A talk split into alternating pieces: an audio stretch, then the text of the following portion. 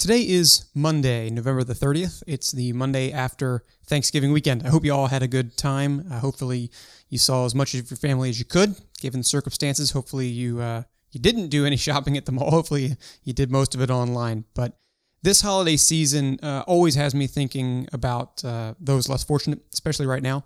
And so today is uh, a conversation with somebody that I've been able to talk to before, but I'm bringing them to this show for the first time to speak about something uh, incredibly important. And we're doing so from the perspective of uh, one of the largest nonprofit organizations out there. And I'm happy to bring that to you. So without further ado, I'm going to jump us into today's Authentic Avenue. Feeding America, the nation's largest domestic hunger relief organization. Today I'm speaking with their Chief Marketing and Communications Officer, Cathy Davis. Cathy's responsible for leading a brand forward which feeds one in seven Americans every single year. And on this episode, we talk about how the network, which typically provides over four billion meals annually, has had to adapt a bit this year with all the circumstances. Businesses all over the U S have had to change their strategies and tactics this year as conditions change, and Feeding America is no different, and I can think of few other organizations to feature, especially during this holiday season, with an authentic message to tell, one which is unfortunately ever present. And while we haven't yet eradicated the problem of hunger in America, this organization is doing a hell of a lot to help. I'm honored to share a little bit of that story here and also help to tell you how you can contribute to the cause. So sit back, relax, get in a donating mood, and listen in as I get real with Feeding America and Cathy Davis. Especially this year, so much has happened, and I think that outside of the political atmosphere and, you know, injustice and divisiveness of just a number of issues this year, there, there, there are certain things that we can't overlook. And today I've got on uh, somebody who, who I personally know and who can who can teach us a little bit about that, because it's changed the world of, of so many different things, but brought a lot of issues to light. Of course, I'm talking about Cathy Davis and Feeding America. Cathy, thank you much. Thank you so much for joining me today. How are you? Good. How are you? Thanks for having me. I'm doing well. It's been a little while since we last spoke. Matter of fact, about two years. Listeners, if you know wow. me, um, before this specific venture started, uh, I was doing something else. And Cathy was one of the first interviews I did, uh, specifically within this space. So it's a nice throwback, but it's also worth another chat because so much has changed even in those two years. To give some foundation, perhaps to reseat me, and for folks who didn't hear that first interview, you were pretty big in the agency world and then chose Feeding America as your next play, or maybe they came calling. Would you mind enlightening us as to, to how that path came to you? Sure. So I spent the first twenty plus years of my career in the for-profit world. I worked for Diageo and Morgan Stanley. Um, I worked at McDonald's, and um Well, I was on several nonprofit boards because I thought it was really critically important to be able to give back. I hadn't really worked at a nonprofit. So I'd been on the Make a Wish of America board for six years and the Alvin Ailey American Dance Theater, both which are very near and dear to my heart, but but I hadn't actually been able to spend all of my time working on a cause that I fundamentally believed in. And about four years ago, um, one of my friends was working on the Chief Marketing and Communication Officer role for Feeding America, who I didn't quite honestly know all that much about. And she sent me the spec, and I couldn't believe it. Um, I had no idea that at that point there were forty million people in America who didn't have enough to eat and didn't know where their next meal was coming from. And I wanted to help. And I think most people don't have any idea the kinds of things that so many people are going through every day. And it's been a real privilege and a pleasure to be able to help um, try to solve this problem, although we are a long, long way away from that. Mm. I remember one of the more striking things that I had noted in our first conversation was that such a huge number of people in America, which was crazy to me, especially, I mean, obviously I know it's in the name of the of the organization, suffer from this. You know, hunger is an issue. Right. I want to talk about that only because it was such a striking figure when we spoke in late twenty eighteen. I assume that that has only widened in twenty twenty with everything that has gone on. And I happen to know this, so I'm going to stoke the fire a little bit, but that you and the team managed to, given this crisis, multiple concurrent crises, change your business model completely in about two weeks.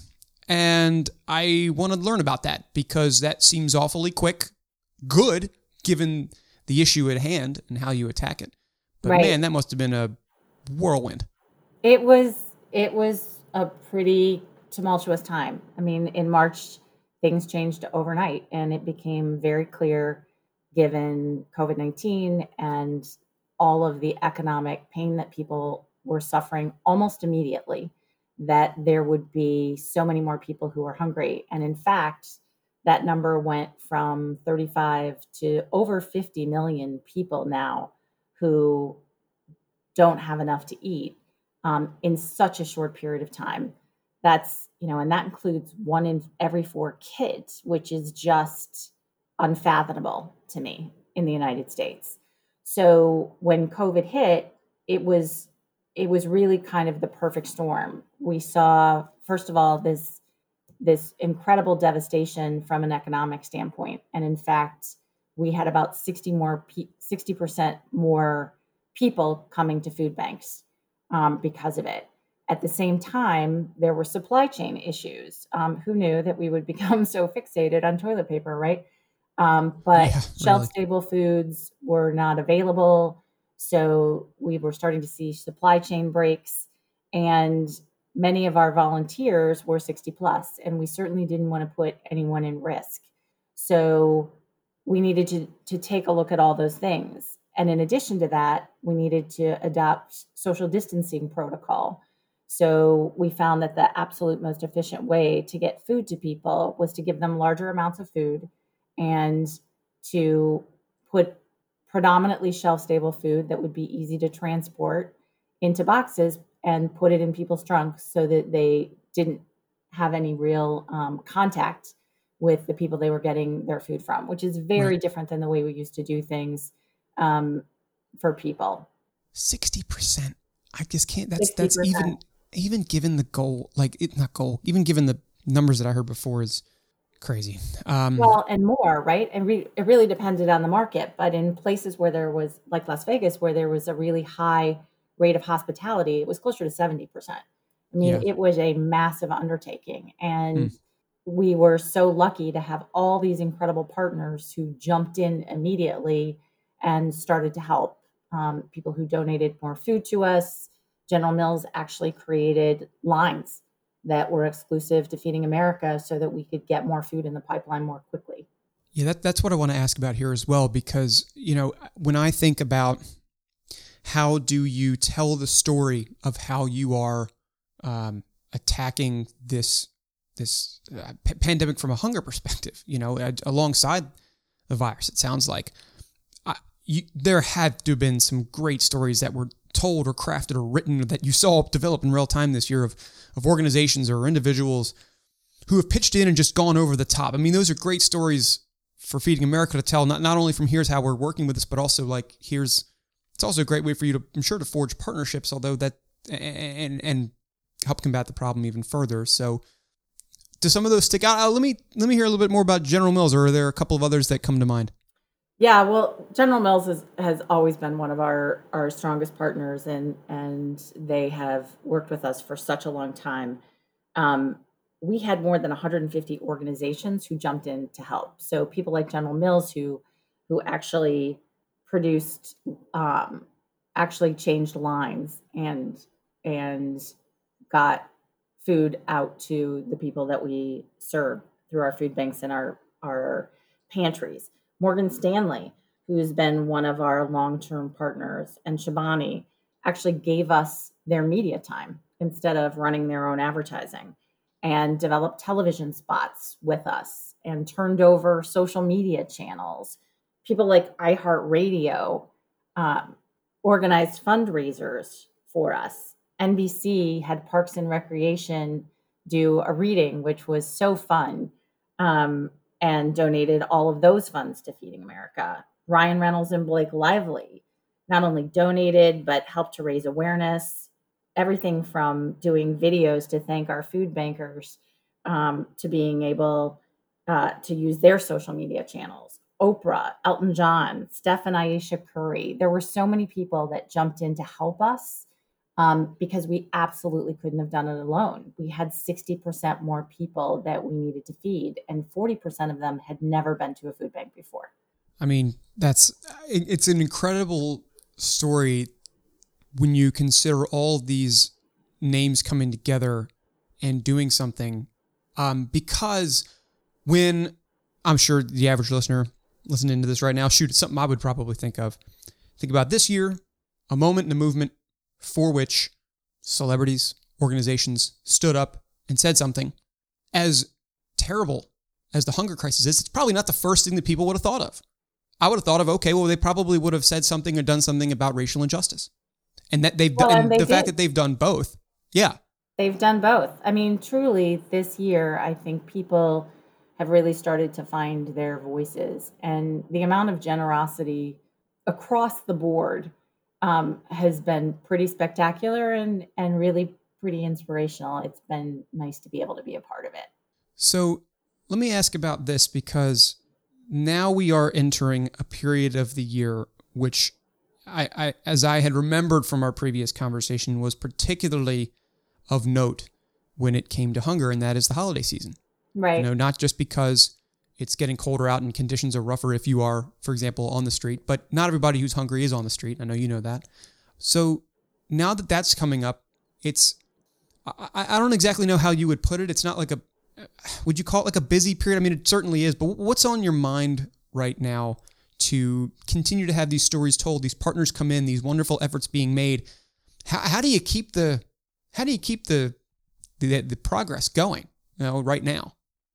Well, we're expecting that um, there's going to be a resurgence in the fall, um, right? Somewhat driven by COVID, right? And we estimate that the total need for charitable food over the next year is going to be seventeen billion pounds. Billion with a B? Billion with a B. And that pounds is in weight of food. Oh my God. Right. And that's over three times our network's um, typical annual distribution of five billion pounds, although it's considerably higher than that this year. So the need Wait, out let there- me, let me let me read this again for the for the listeners. So sure. You're telling me seventeen billion pounds of food for just the holiday season or the entire year? For the year, for the entire okay. year. Yeah. So so listeners, now you can go, go back to earlier in this conversation and learn how they flipped this business model in two weeks, because this is some serious, this, this is, I'm sure you've, I mean, you're always looking to bring these numbers down, my guess, but a yeah. tripling, I'm sure you didn't even expect that. No, we did not expect. I mean, well, who expected COVID? No one expected. Well, sure, right? sure, so, no. yeah, totally. Um, and our hope was, you know, it it took ten years to recover from the last recession, and we, but we had seen those numbers go down progressively, which is great. I mean, there would be nothing better than putting ourselves out of business, right? Like our food banks, our two hundred food banks all over the United States would like nothing more than to not have people who are hungry, right? right. That's That's our goal. And so to have it rise from thirty-seven million to over fifty million in this short a period of time is just devastating. It's devastating for the people that's happening to. So we are doing everything we can um, to help meet that need. And we can't just do it with our partners um, alone. The federal government's incredibly important to that. The Supplemental Nutrition Act, called SNAP, um, is critically important to that. They distribute nine times more food than we do. And so wow.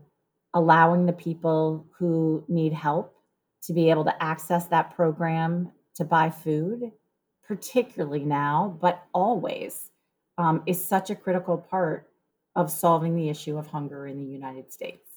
Mm. I often... So on, on this show, and Cathy, you've been with me before, but not, mm-hmm. not in this context, I do a lot to help illuminate brands and leaders' journey to what their personal truth as a business is. It seems to me that you've just told me a lot of it. Of course, we we all know what Feeding America is doing now. We know how you've adapted to it this year, and we have that particularly striking fra- phrase, which is, you, at your best, you'd be putting yourself out of business. Um. Do you mind if I ask you, like, what, what then, given the fact that you've been in this world this nonprofit world after coming over from for-profit, after spending so many years there, how that has evolved your definition of, of what it means for an organization to be operating authentically, or perhaps just of that word authenticity. Would you would you humor me and sure. let me know that? Because I haven't been in the position that you're in, and very few people have. Well, so I think I think it's the same, right? I think to be authentic, you need to be really clear about who you are and what you stand for and who the audiences are that you can provide the most value for, right? And you talk about unique points of difference in a for-profit setting. Um, it's critically important. And I think editing and prioritizing is probably the most important thing you can do, right? It's what you choose not to do is just as important, if not more important, than what you choose to do. I think it's it's easier for people to be to kind of do a little bit of everything, but I fundamentally don't believe that works. And I think that's why being really clear about who you are and what you stand for is so important. So what you are and what you stand for, now that, of course, we've just talked about this holiday season, but now, you know, we, we're entering a twenty twenty-one, right, which is going to be, I, I guess, what's, it might be a case of what's old is new. I'm not sure. We'll see how COVID resurges, and we'll see what happens with the socioeconomic climate, geopolitical climate in the U S. Um, as you think about how a brand operates authentically, of course, and the shtick on this show is that there are infinite ways to get there, and every brand has its own unique path, and that some way that path finds its way onto Authentic Avenue.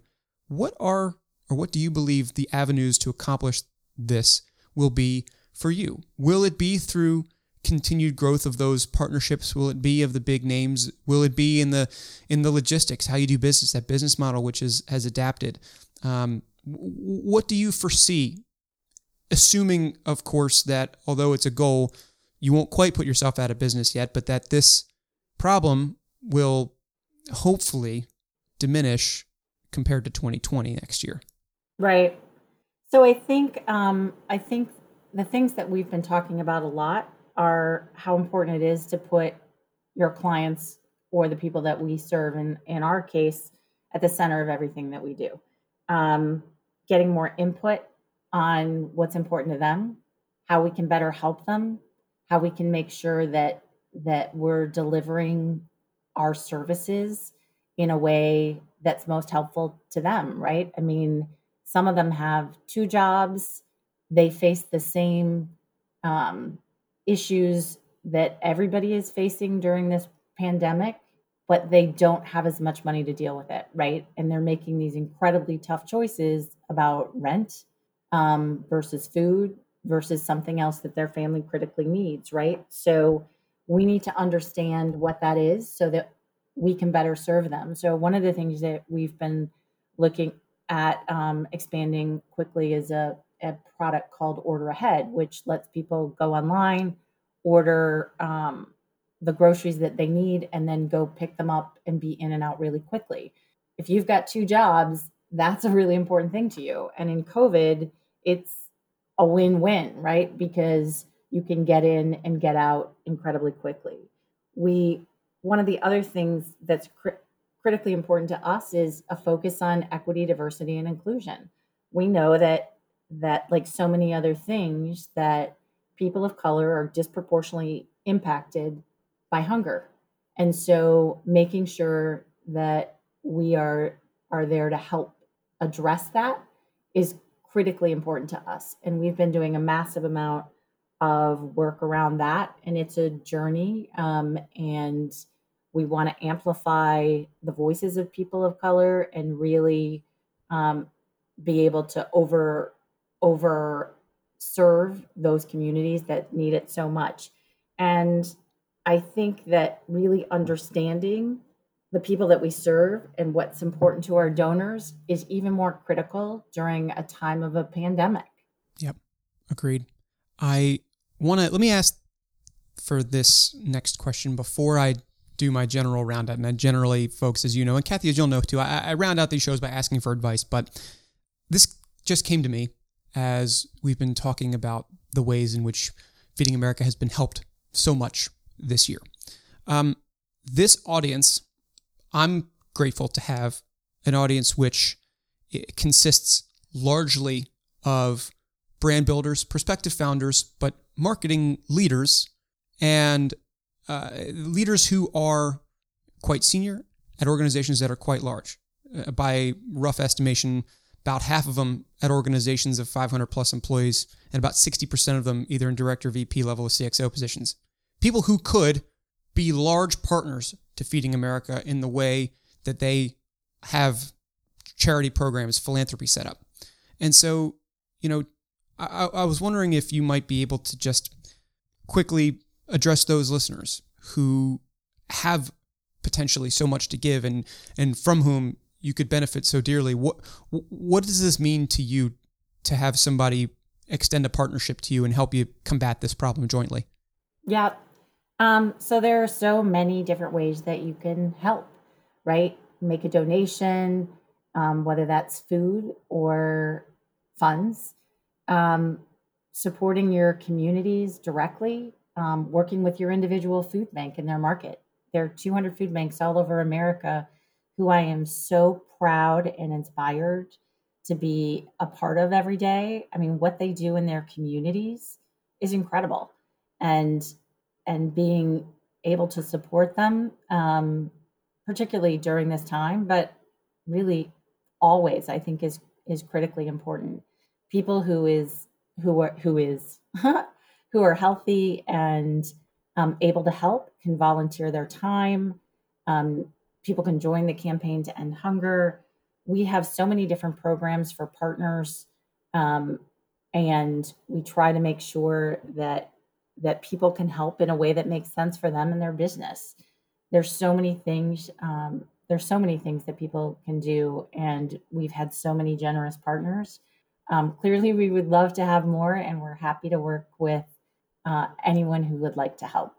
Thank you for that. L- listeners, just know that, you know, it's, it's, it's something which is not sneakily, but like something you might not be aware of is, is just as large of an issue as it is in America. Um, hunger, and something that I know that Cathy is devoting her life right now to, and it's just a very powerful thing, and their efforts are greatly helped by yours. So, Cathy, let me round out here by asking you for some advice. Um, sure. I'm going to ask for some advice around that A word, because authenticity is that the A word today. That's right. That yeah, the, yes, yes, yes. Okay. Uh, which which uh, you know, it's funny. Um, the only reason I called the A word is because I was on with a I was on with a C M O before who called it the A word, and I thought, oh, okay, that's interesting. At the time, I think it was considered more of a dirty word because everybody was trying to use it. Oh, authenticity is so important. But nobody was really doing it. This was back in, like, weirdly enough, like a year ago, when it was a lot more posturing and not so much action. Um, be that as it may, I want to ask about it because now you've seen both sides of the profit spectrum uh, and are currently combating an issue which is of grave importance. Um, there are people all over the place on this show and otherwise, who aren't necessarily in that position, but who emulate the journey of a leader that cares and is truly helping society, benefiting communities, and seeking through that to figure out how to craft their own path to authenticity. And assuming that, of course, it's really a reflection of what you stand for and knowing what you are and knowing what you aren't. It's easy to maybe say if you've gone through that exercise, not everybody has. I'd be curious from you, from an advice perspective, which I guess is the other A word, how you might advise somebody to get started down that path of forging what is authentic to them. Right. Well, I think we, people have been talking about it for years now, right? And and a lot of people have gone through processes to really understand who they are and what they stand for. I think um, people have seen how important it is to their millennial workers that they have a clearly defined purpose and um, that they're living that purpose. We also know that sixty plus percent of people's customers want them to take a stand on social issues. And I think figuring out the issues that make sense for your individual business um, can start to happen pretty naturally if if you haven't had a chance to do that. But given the outpouring that we've seen this year, not only to us, but to so many other charitable organizations, I really think people are pretty far along on that journey. Hmm. Well, I am encouraged when it comes to journeys to hear about how you have evolved through this year and to combat how, unfortunately, the U S has evolved in twenty twenty. And learning more about how you are combating the issue, how folks are, are stepping up to the plate and they're taking a swing at this right alongside you. Yep. Is is important. And and I, I hope I just hope that it's somebody, if I had one person who listens to this show, decide either personally or on behalf of their organization that they can help, um, you know, I think that that'll be, that would, I don't want to say a job well done for me, but a job well done by them. And so listeners, once again, I would encourage you to go and see how you can contribute. Um, as it relates to this show, learning more about authenticity, although I think we we, we covered that partially, which is great, um, but more just to tell your story. Cathy, for the second time now, thank you very much for joining me. It was wonderful to talk to you. Thanks for letting me talk a little bit about hunger. It makes would make a huge difference to be able to fix that. We really do want an America where no one is hungry.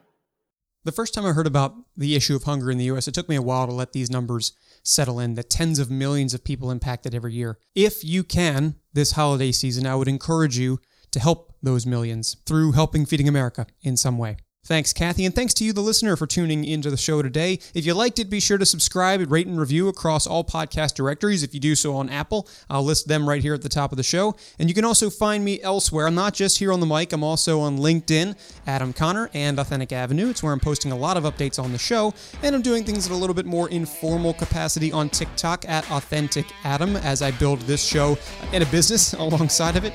And that means I got an email address, of course, which is more formal. You can use that, Adam at authentic avenue media dot com. Get in touch, say hello. If you need help building a podcast, I can do that. I can do all sorts of stuff. Just write me. This has been your host, Adam Conner, saying until I get real again with you, thanks for taking a walk with me down Authentic Avenue.